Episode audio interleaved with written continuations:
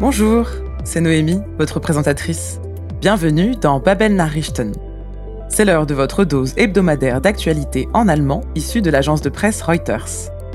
Cette semaine, vous entendrez parler de deux étudiants ukrainiens en Allemagne qui aimeraient pouvoir reprendre une vie normale. Nous vous parlerons également des dernières évolutions de la loi sur le port d'armes aux États-Unis et de l'utilisation de robots dans le service et la restauration. Comme toujours, vous trouverez la transcription de cet épisode sur babel.com/podcast et vous pouvez toujours revenir en arrière pour réécouter si vous pensez avoir manqué quelque chose. Sur ce, allons-y. C'est déjà difficile d'être loin de votre famille même quand tout va bien, mais c'est particulièrement dur quand vous avez dû quitter un pays ravagé par la guerre. Nous allons entendre le témoignage d'Anna qui essaye d'avoir sa famille au téléphone tous les jours. Malgré toutes ses inquiétudes, elle essaye toujours d'aller de l'avant, nach vorne zu blicken, littéralement de regarder vers l'avant. Son unique souhait est que la guerre finisse pour que tout le monde puisse rentrer à la maison. Un autre étudiant ukrainien, Georgi, est reconnaissant pour l'aide humanitaire, mais il est un peu préoccupé en ce qui concerne la politique allemande. Aber etwas nachdenklich wird im Zusammenhang mit der deutschen Politik schon.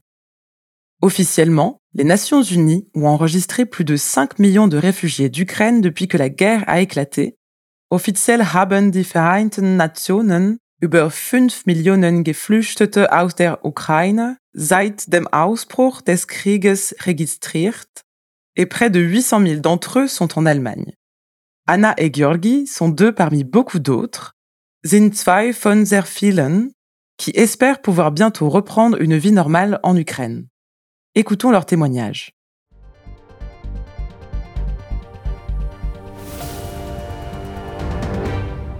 Anna Fonotova liebt ihr Land. Vor dem Kriegsbeginn hat die 19-Jährige in Kiew studiert, aber seit Mitte April ist sie in Deutschland. Hier befindet sie sich zwar in Sicherheit, aber es ist wirklich schwierig, denn vor der russischen Invasion studierte ich in Kiew. Das war zwar auch weit weg von meiner Familie, aber ich fand das nicht schlimm. Jetzt verstehe ich, wie wichtig es ist, bei ihnen zu sein. Und wir versuchen jeden Tag 30 Minuten oder eine Stunde zu sprechen, nur um uns alles zu erzählen. Und wir wissen nicht mal, ob es vielleicht das letzte Telefonat sein könnte. Deshalb ist es wirklich wichtig für uns, in Kontakt zu bleiben.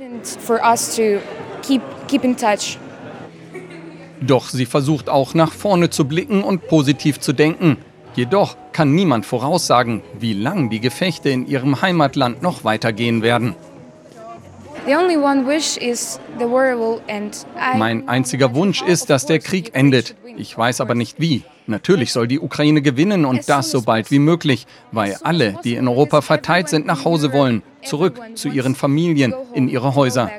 So wie ihr geht es vermutlich vielen ukrainischen jungen Leuten, die geflohen sind. Hilfe kommt durch Personen, die schon länger in Deutschland leben, so wie Georgi Solomanchuk, der seit September 2021 da ist.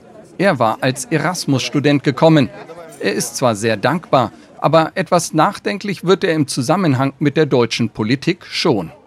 Also es gibt zwei Bereiche. Ich würde sagen, dass in humanitärischer Aspekt Deutschland macht wirklich viel und genug, also mit unseren Flüchtlingen, aber in militärischer Hilfe, ich glaube, Deutschland macht nicht genug.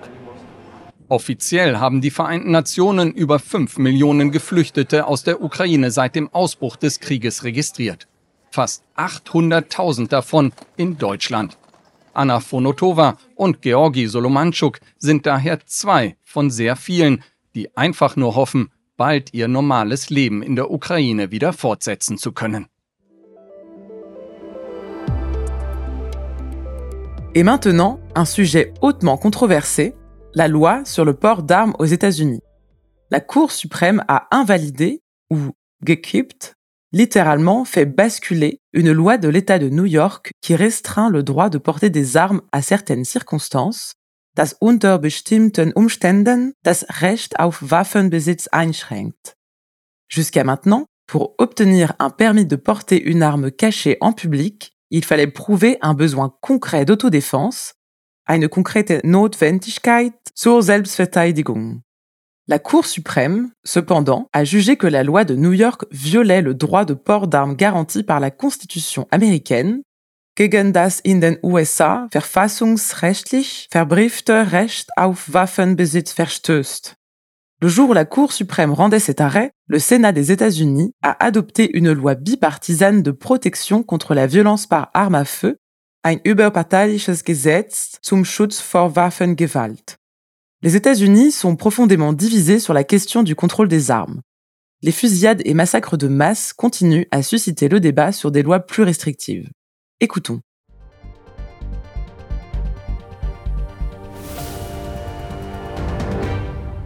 Es ist ein Triumph für die Waffenlobby. Das oberste Gericht der USA hat ein Gesetz des Bundesstaates New York gekippt, das unter bestimmten Umständen das Recht auf Waffenbesitz einschränkt.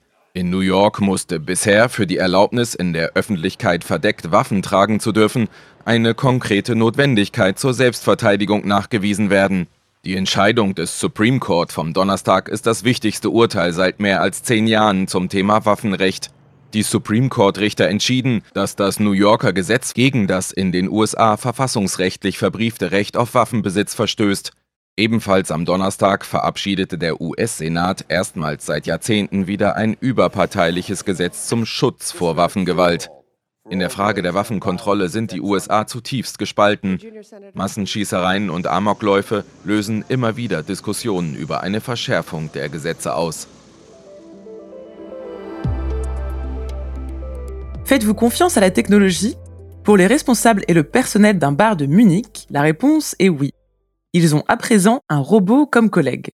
Comme l'explique la barmaid Julia Rahn, le robot « nimmt uns sehr viel ab », nous décharge beaucoup. Le barman mécanique est rapide. Les deux bras de robot filent adroitement dans les airs. « Flink sausen die beiden Roboterarme durch die Luft ». Mais Julia est encore plus adroite et, contrairement au robot, vous pouvez discuter avec elle pendant qu'elle prépare votre cocktail. Pour le gérant Christoph Haidt, les robots serveurs sont juste une réponse au manque de personnel dans le secteur de la restauration. Eine Antwort auf den Personalmangel in der Gastrobranche. Pas pour remplacer les employés, mais tout simplement pour faire face à la pénurie actuelle de main-d'œuvre. C'est à l'équipe de décider si la contribution du robot est un succès ou non. Et pour le moment, les choses se passent plutôt bien. Toute la procédure est numérique, de la commande au règlement, von der Bestellung bis zum Bezahlvorgang, et le robot est même pardonné pour les erreurs qu'il fait de temps en temps. Après tout, l'erreur est humaine. Partons pour Munich.